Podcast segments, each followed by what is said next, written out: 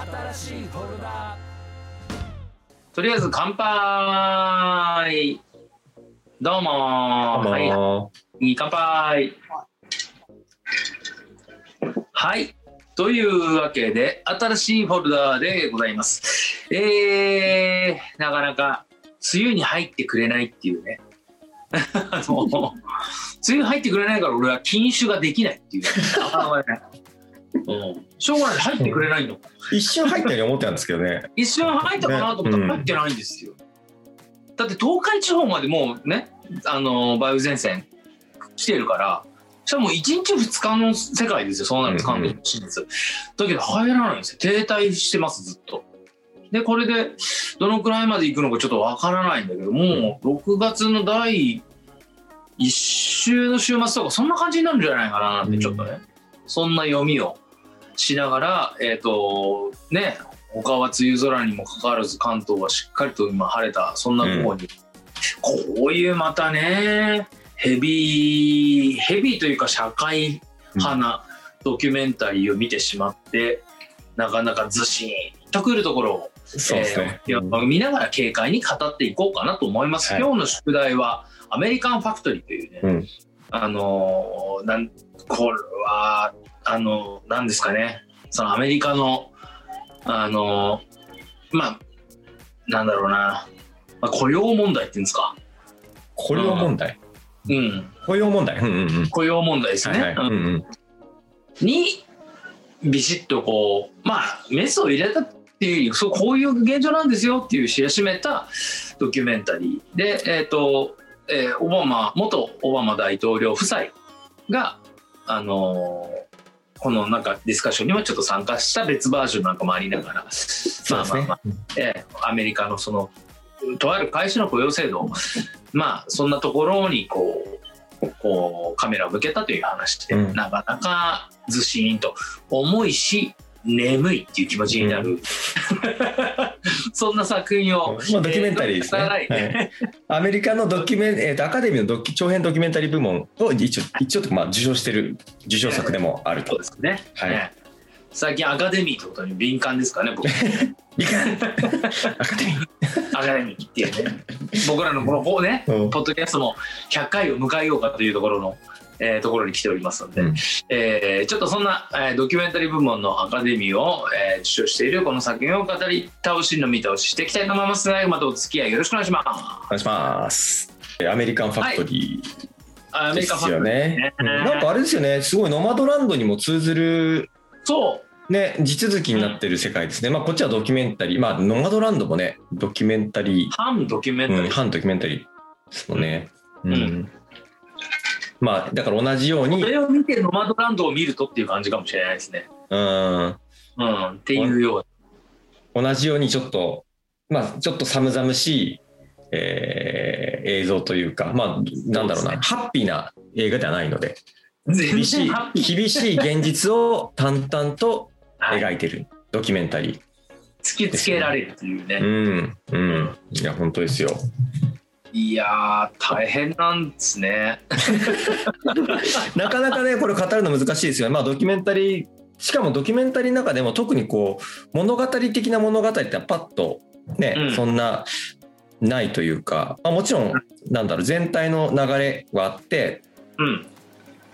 なんだろうな、えっ、と、2008年だったかな、そのゼネラルモータースのでかい工場がバーンとこう、えー閉鎖になって、そこで数千人規模の、えっ、と、雇用、労働者が解雇されると。はい。それまで栄えていた町が、えー一気に町ごとなくなってしまうような、はい。あのすごい寂れた、えー土地になってしまって。ただその跡地にうん、ノマドランドですね。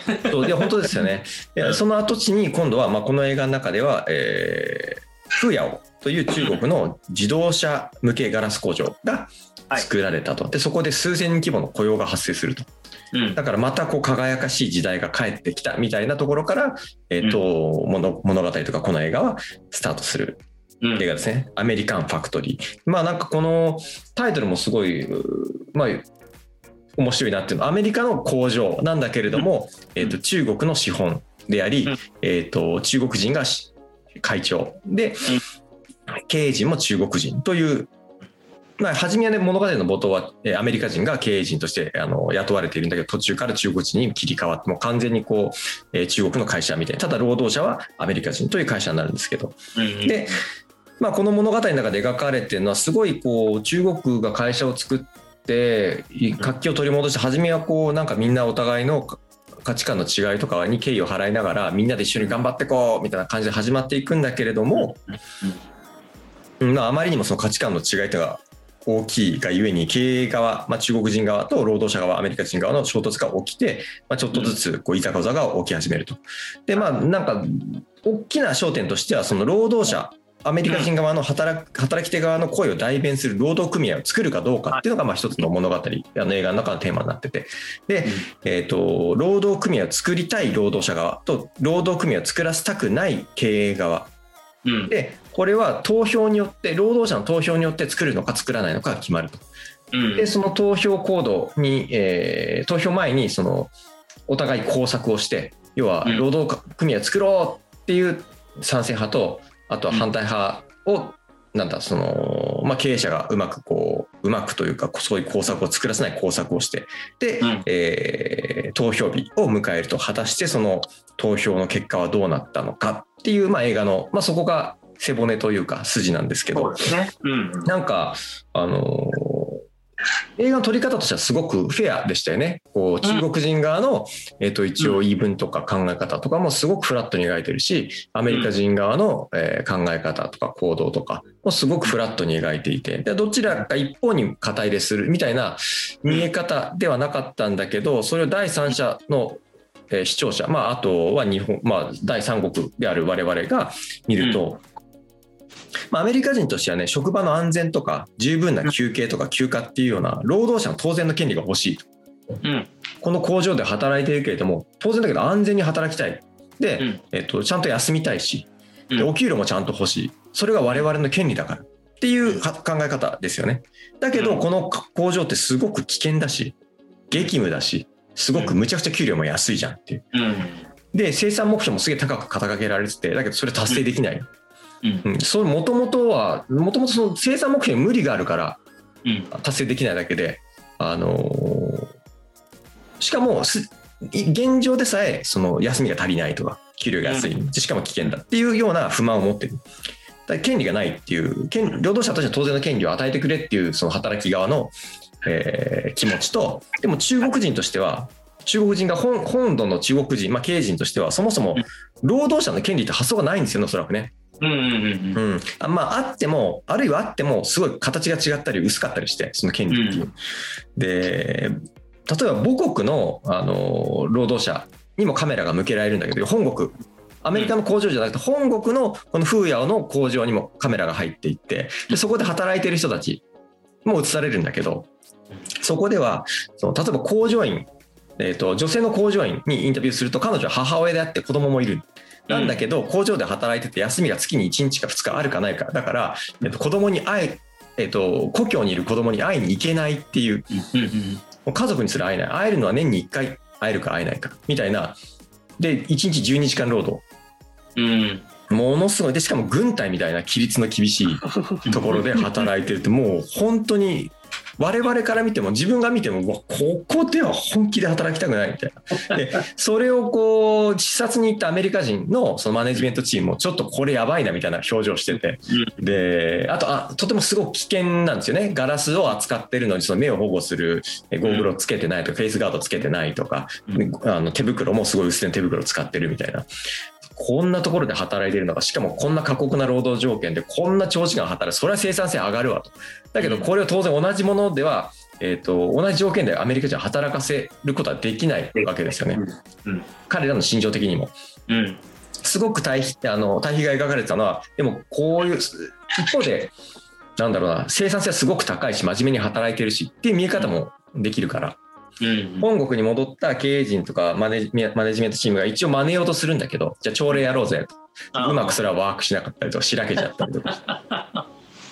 どっちもどっちっていうかこうなんだけれどどっちもどっちっていうのもあるんだけれどもでしかも本国の中国人からしたらアメリカ人の待遇がすごくいいにもかかわらず彼らは真面目に働かなくて不平ばっかりっていうふうに見えると。うんうん。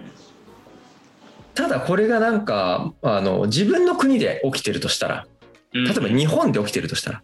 うん。日本のち工場がバーンと潰れてそこに中国のえ会社が工場を買ってで中国人の経営者が入ってそこに日本人の労働者があってすごく過酷な環境で、えー、と働かされてて安い給料で。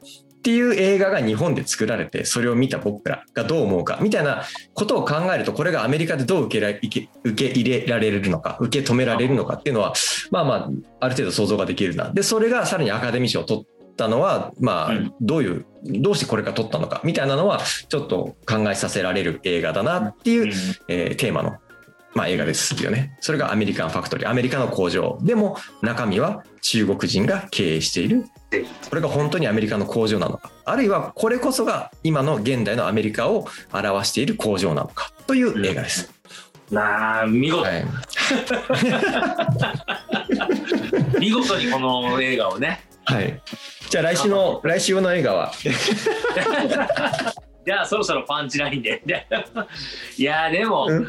うん。だからおそのうんおすごく思いたい思い思いというか、うん現実っていう感じよねそうなんですね。うんうんうんこんな昼間から突きつけられちゃうからさなドヨーンとした空気になっちゃうなみたいな、そうですね。本当に厳しい。そのゼネラルモーター時代では、えっ、と、時給23ドルとか25ドルとかって言ってましたよね。それが、えっ、と、それ2008年で、そう、閉鎖するか会社だけど、それが、えー今では、えー12ドルとか13ドルとか、うんうんまあ、半額近い値段で働かされていて、うん。うん、しかも危険な工場でっていう。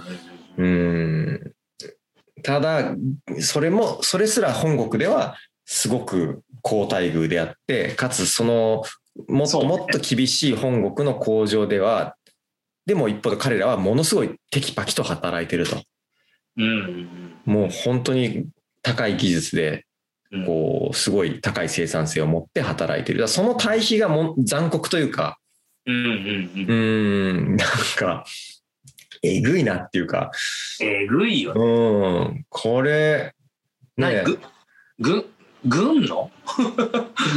なんか戦争時の戦時下のなんか、うん軍の工場みたいな感じなのかみたいなね、うん。っていうような雰囲気すらあるよね。やっぱりその中国のね、工場とかって。いやいうやん。すごいだからメッシ暴行っていうかさうん。うん。なんか働くっていうのはこういうことですみたいうん。な、うん。中国ではそういうことなんだろうけどそこをアメリカに持ってってまあでもほら結局その労働組合とかのその騒ぎは結局勝っちゃうわけだもんね。そうですね。労働組合作られないですから。なくなっちゃうわけだからみたいなもんで。なんかな切ない 気持ちになる。最終的にあのロボット導入すされてますしね。うんうんうんうん。自動化のための。うん。2030年までにはさらにのコストカットみたいなうん。話になっていってましたもんね。でもそれでも黒字化ですからね。それそれでその結果黒字化になってるから。何が正しいのかっていう。うん。なんか複雑な本当になんか根がぶ根深い。根これは。そう。本国のアメリカこれがでも別に見てて確かにフェアだしフェアなフェアに取ろうと努めたのはすごくわかるし、うん。あのこれが現実だと思うんだけど、うん。これがアカデミーの長編ドキュメンタリー賞を取るんだっていうのもまたなんて言うんだろうな、うん。まあえっ、とくしくもノマドランドも取ってるわけですよね。あそうですね。うん、だからあの本当にこう労働者の権利とか労働者の生き方。で労働者がものすごく追い詰められてるっていう映画が撮る撮りかつドキュメンタリーとしてはそれ、えー現在は中国資本の会社がアメリカ人を使っていてかつちょっと小バカにしてるようなところも映ってるんですよね。彼らをうまく働かせるにはみたいな。うん我々の方が優秀なんだからみたいなこともうん。中国人たちが言ってて。でそれを見たらねやっぱアメリカ人ははあって思いますよね。なんか、そうね。うん、あの新社長ムカついたな。あ新社長ね、うんうん。あいついけすかねってすげえ思っちゃう。うん、うん。どの辺で思いました？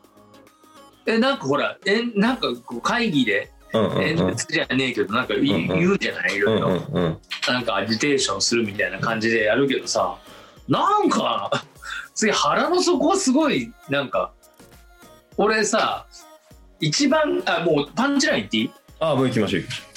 あじゃあ俺ねうん。一番この映画ですごく印象深いシーンなんだけどあの中国の本社の方でうんそのアメリカの人の人たちも招いてうん。なんかこれから一緒にわ私たちは頑張っていくみたいなさ会があったじゃん。うんうん。あの会がすげえ気持ち悪くてさあの子供たちがすごい無表情で踊ってる感じとかちょっと異様に見えますよね我々から見ると。うん。あとなんか社歌みたいなのあったよね。あの会社の。はいはいはいはいはい。ありました。そう。うん。透明性がいそう社歌みたいなずっと透明性透明性みたいなことを歌ってて。俺全部メモったそれ。なんだこの歌と思って。俺俺あのパンチだよ。あれあの歌。ああわかるわかる。うんうんうん。嘘つけみたいな感じがね、うんうんうん。ちょっとしてしまうという。え今家それ出せます？その社歌社歌う、うんんあじゃあ俺なそそれがどどういう社歌かちょっと今読みましょうか。はいはいはい。気高い感情は透き通るっていうところが始まるんですよね。気高い感情は透き通る。ちなみにこれガラスの会社の要はフロントガラスの会社のそうね。あれだからまあだから。だからそのそう透き通るにこだわってるんだろうけど。とにかく透明うん気高い感情は透き通る。透明性のために困難を乗り越えた。透明性のためにあらゆる苦労をした風夜は掲げる透明な世界を。でここでて転換がブリッジが入って中国は春爛漫っていう。関係ない。関係ない。幸せは至るところに。で風夜からの祝福は全て透明っていう、まあ、こうこれこういう社社会ですね、うん、気持ち悪いって思って。これをみんな本なんか歌うんですよね。社会でね、う気ん、持ち悪い釈迦だなと思うしあのとにかくあのあのアメリカ人があのその中国へ渡ってのあのセレモニーみたいなあれがまた気持ち悪いっていう、いやーだと思いますよ。その途中でアメリカ人のそのマネジメントチームが壇上に上げられて YMCA を歌って踊ってたじゃないですか。うんでまあおそらくそういうのがあるから本国で練習してアメリカで練習して、まあ、向こうに行ってやったと思うんですけどで それをやっぱ彼らもおそらく屈辱を感じながらやったと思うんですよね。だろうねうん、だしそのシーンを見てるこのドキュメンタリーを見たアメリカ人は、まあ、当然みんな同じように屈辱を感じると思うんですよ。ふざけんなみたいな。なんでこんな扱いされなきゃいけないんだ我々がっていう。それはやっぱこうなんだろう。中国ふざけんな感情はこうかきたてられますよね。あそこね。あそこは結そうそう。だだいぶウェイト乗っかってる。一人泣いてたじゃないですかだって。こうなんか、うん、なんかそれは口ではねなんかいやもう感動して泣いてるみたいなこと言ってたけどいやなんかこれはもうなんかすごく、ね、気持ち自分の気持ちを消化できないんだろうなっていうふうには見えたし、うん、だからさっきも言ったけど何度も考えちゃうけどもしこれが日本だったらっていう。で日本この日本人がこう大他の国に工場を買われ、日本の国日本内の工場なのにジャパニーズファクトリーなのに労働者が日本人でものすごい搾取されてるように見える工場。うんで本国に呼ばれてえなんかこうなんか踊らさ歌って踊らされて「いいぞいいぞ」なんてやられて。やっぱ見てたら腹立つでしょうね。なんかこうそれは日本人の価値観としていくと価値観が違うから、あー。うん。でもうん。日本も例えばそれこそあのそういう経済のことなんて何も分かんないから僕の経済の情報なんてあの課長島工作ぐらいしか入ってこないんだけど。いやもうそれが大半ですよ経済の。鹿児島で語られるものが。でねえ。だから島工作はだから向こうの当事長とかになるじゃない。うんうん。でそれこそだから日本の資本ね、えー、と初芝電産があの中国に渡って工場を作ってでそこでまあ圧力みたいなのがあったりとかしたけどだからまあその逆逆パターンでねこっちが日本が中国に行って、それっていうのはねやっぱあるんだろうなみたいな。うん。で結構そうだしあとまあ日本でもさそのその段階の世代ぐらいの時には労働組合と会社みたいなそのそういう対立っていうのはなんかあったみたいなことを、まあ、それこそまた島耕作で読んだような気がするけど、うん。うん。なんかだからうんだから同じことが起きてんだなっていう、うん。うん、経済状況変わってだからアメリカ大国アメリカがそういうことになるわけなんだけど、うんうん。で中国が大資本として入ってくるみたいな、うんうん。で逆は前にもあったと思うんだよ。アメリカもそうだし、日本も向こうのねうん。に資本として入って。でアメあの中国人たちの労働力として使ってた時があるうんわけだから、そうそうそうあとそういうことがあこれ逆転して起きてんだみたいな、うんうんうん、感じはまあこれを見ながらねちょっと感じてましたよね。うん実際勝てないですよね。ああああやってその劣悪な環境の中でもちゃんと規律を保ってしかも高い生産性を保っていい商品を作って安くだから大量に作れる。いい商う品を、ん。うん。だけどアメリカのではもうそれ難しいんですか？見てる限り。そうね。じゃあどっち結局そうなると値段が高くなるわけで。うん。じゃあどっちがこうねその商品として売れるかって言ったら安くて質がいいものの方が多分売れるだろうし、となるとけ経済どっちが勝っていくかも明らかだし。ねなんかこうそうそうあのい俺たちのジャイアンアメリカみたいなのがどんどんこう なんか痩せ細っていくのがそうね。こう見えるような、うんうん。映画でしたね。確かに。うん。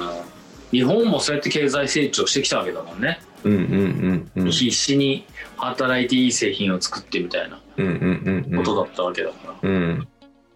でもいろんなバランスでこうね今はまた日本も大変だろうしみたいな。ことなんだろうけど。アメリカの根深さを感じるよね、わこのマドランドと続けてみる余計にさ、そうですね。ううんんきついなみたいな。今年今年ノマドランドノマドランドと同じですよねこの受賞年は。だからそうね、うん。とうんこれがすごい社会的になんかテーマだったんだろうなって気が、まあアカデミー賞から見えてきますよね。う、うん。んそうっすね。それにちょっとああれだけどあのりょうじさんのさっき言ってた新社長あ中国人の新社長ムカついたっていうのはありつつも一方であのいドア玉に入ってたアメリカ人の副社長もちょちょっと足りねえなって感じが他人になってました。うんうん。それはお前クビになるよみたいな感じしてた。うん彼も、あの途中で俺初めにこう、えっ、と、パンチラインに入れようかなと思ったのは、うあのなんだ、工場の会場式っていうか、会社式っていうか、いで、えっ、と、上院議員かなんかが、うん。えー壇上でスピーチに立って、えー、と労働組合を、えー、と作ってほしいみたいなことを喋ったら、まあ、当然会社側の経営陣としてはそんな労働組合が作られたらたまったもんじゃない。でそれのか経営側であった副社アメリカ人の副社長デイブかなちょっと名前忘れちゃったけどうん。がもうクソがみたいな。誰だあいつもうなんかでかいハサミを持ってきて首をちょん切りたいみたいな。なかなかそんなことを言うでかい会社の副社長さんあんまりいねえだろうなってイ思います。メージ、カメラ回ってるし。カメラ回ってねえとこうんでもどうかと思うけど、うんうんカメラ回ってるとこでそのこと絶対言わないでしょ。うん、いやなんか本頭がちょっとずこけや。ね、そうなんですよね。ななね。あんまそっちも共感できないっていうか その能力値の五角形のパラメーターがあったとして知力がちょっと低めだなって思っちゃうから、いやいや、うちらの副バカでしょと思うちょっと厳しいぞこいつに任しとけねえよって思うわ。な、うんうんそりゃ。そうそうそう。ん。うでも俺のえっと結果パなんだろうな。えっとパンチラインは、うーんうーんあれかな。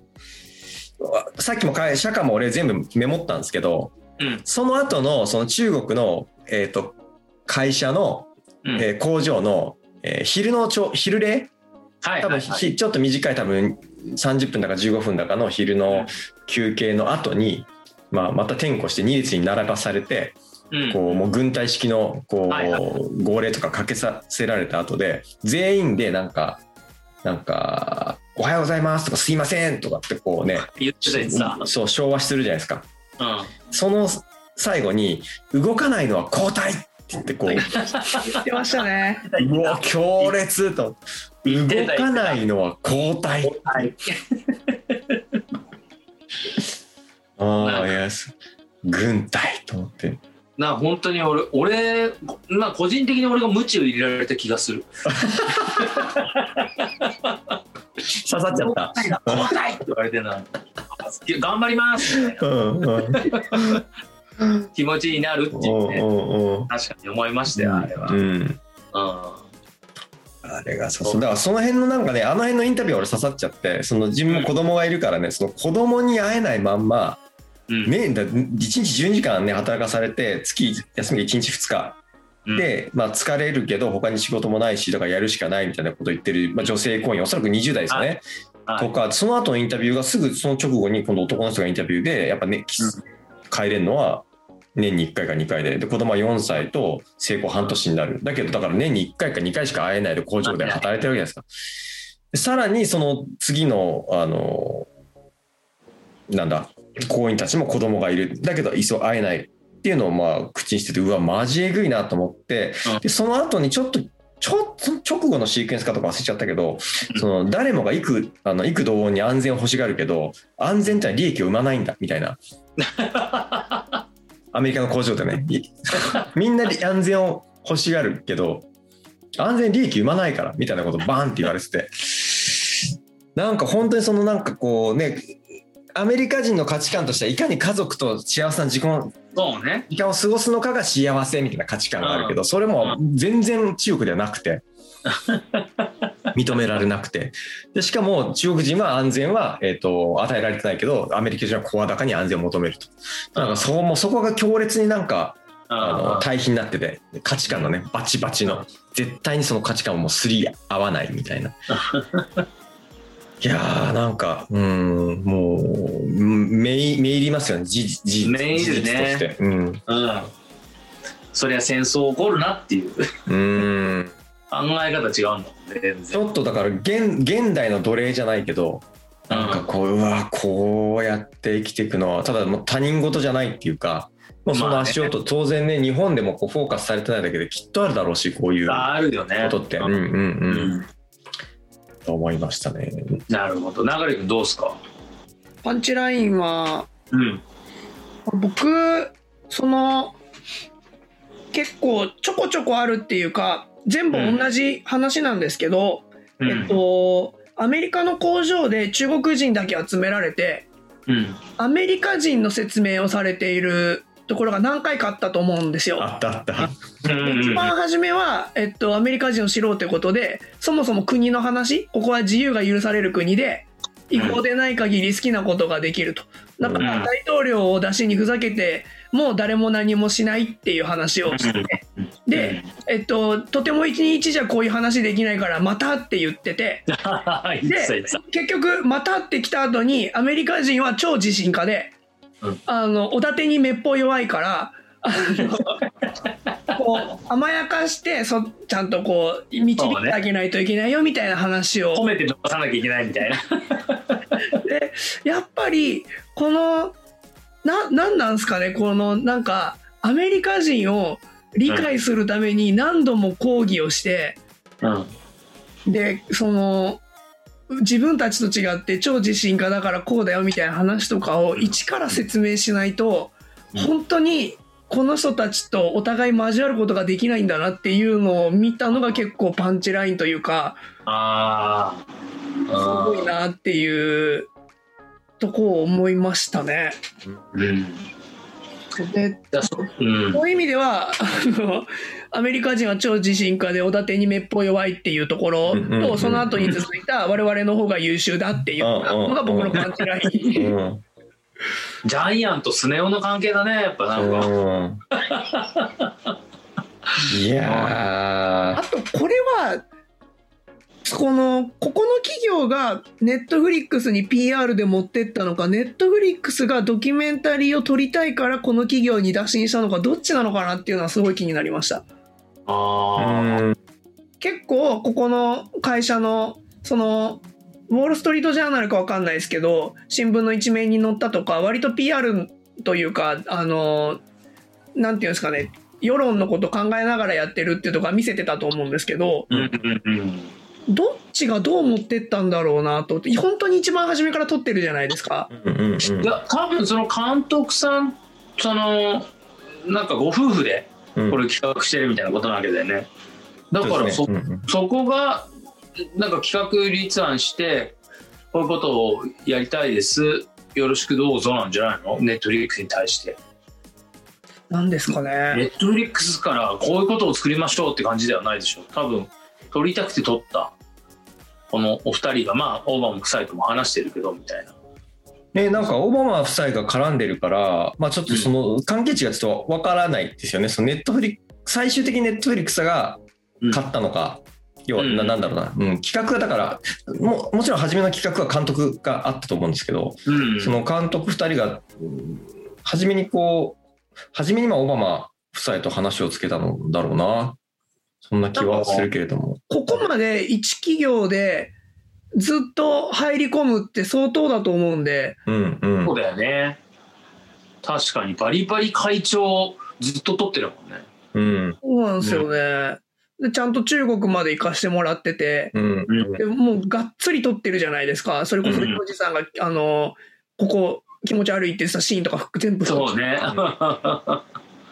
そうなんですよね。だからす、これがすげえなと思って、なんか、企業としてどうこれが PR に寄与したのかなっていうのはちょっと、に日本でやってないからそれを追うことができないっていうのもあって、ちょっと考えちゃいましたね。うんでもその会社からしたらこれは PR になるって思ってるんだろうね。なると思いますよ。そう。うん相当公平な、うん。なんかその、柴垣さんも言ってましたけど、うん。両面見れてて。う、んうん最終的に黒字化したってところまで含うんめて、だ中国も自信家だねだいぶ。うんあの企業も。そう考える、まあ彼らは彼らとしてすごくうん自分たちの価値観ののっとって当然のことをつ言ってるしややってるしうんただ経営者の苦悩も吐露してるじゃないですかちょっと。そうね、うん。うん。だから、うん、だから彼らの価値観の上では全然これは事実だし、で、アうん。アメリカの価値観の上ではアメリカサイドも事実だし、うん。で、結局すり合わないねっていううん。ところで、ただ、労働組合は結局作れなかった。出なかっしかももう2倍の得票差で作れなかった。うん。で、中国人の経営マネジメント側からすれば彼らの勝利で物語は終わるわけですよね、この映画ね。まあ、だから、うん、気持ち的にも、うん、まあ俺らが勝ったし、みたいな感じなのかな。うん。ね。うん、ただあ、見てる国民感情としては、なんだよっていうのは煽られますよね、きっとね。まあね、うんううん。んだから絶妙なこう取り扱いになったってことだうんうね、ん作品として。だ見た人がうーんってなるっていう、うんうん。まあそういう問題提起としてのドキュメンタリーと成り立っているということなんでしょうね。うん。まあね、ただ個人的にはちょっとなんだろうな、こう、その例えばフリーソロとかね、はい、うん。はい。あとはまあその、これ以前の、えーうん。ドキュメンタリー、長編ドキュメンタリー賞の、ワイルドアントリーとかね。そう、まああれ、あれはドキュメンタリー賞取ったのかな？取ったわかんないけど。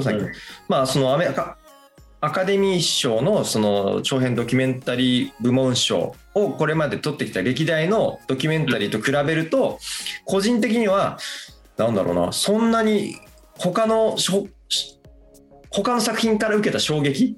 いろんな形の衝撃があったけど、いろんな形の衝撃があるにせよその大きさって結構大きかったんだけどそれほどなんかドーンってきたっていうわけでもないな。そのうわこれ超面白かった。人の住みたいって思えるほどこうこれ新しいすごいみたいなのがちょっとなかったな自分の中で。は。まあね、やっぱだだったらロノマドランドまた見たいよね。うんうんうんうん、ここの手の根深いこううん。うんそのいわゆる解雇されてしまうからさ、まあ、うん。ここういう問題だけど解雇されてしまったら路頭に迷うからみたいな、うん。その方が書かれてるわけじゃん、うんうんうん。マッランドは。うんそういった意味でそっちの方があとまあ映画として綺麗だし。うんうんうん。そうですね。うん。そうそうそう。面白みがドラマもあるし面白かったなって思うけど、うんこれも正直マジ昼飯食った後にさ本当眠く危ねえって思いながら うとうとうとうとしながらでも面白いのはもちろんあるんだけど、うんうんうん。もうだいぶね、うん、そうですね。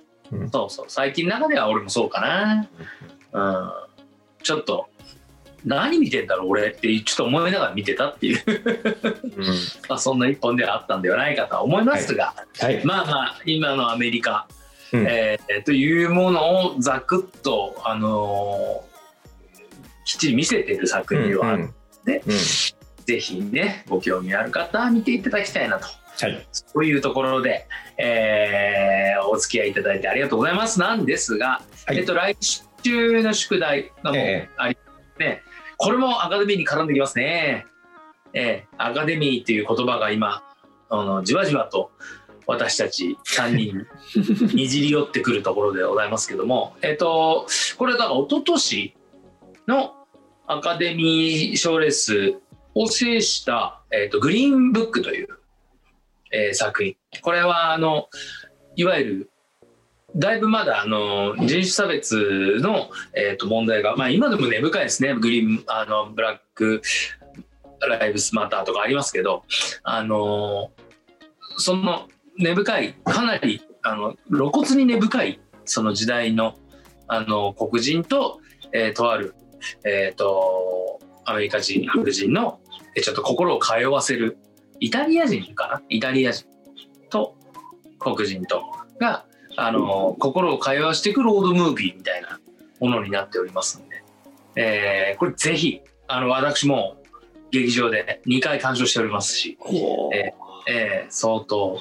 で当時あの「運び屋」っていうねあのクリント・イーストウッド主演で監督のあの映画も話題でそちらもすごい素晴らしかったんですが僕は結構ねこのグリーンブックにだいぶ打たれたなっていうのを思い出して。で6月の1日ぐらいからあの配信ネットフリックスで配信スタートするらしいのでこちらを宿題とさせていただいて、えー皆さんとまた飲み語らいしていきたいと思います。本日は最後までお付き合いありがとうございました。ありがとうございました。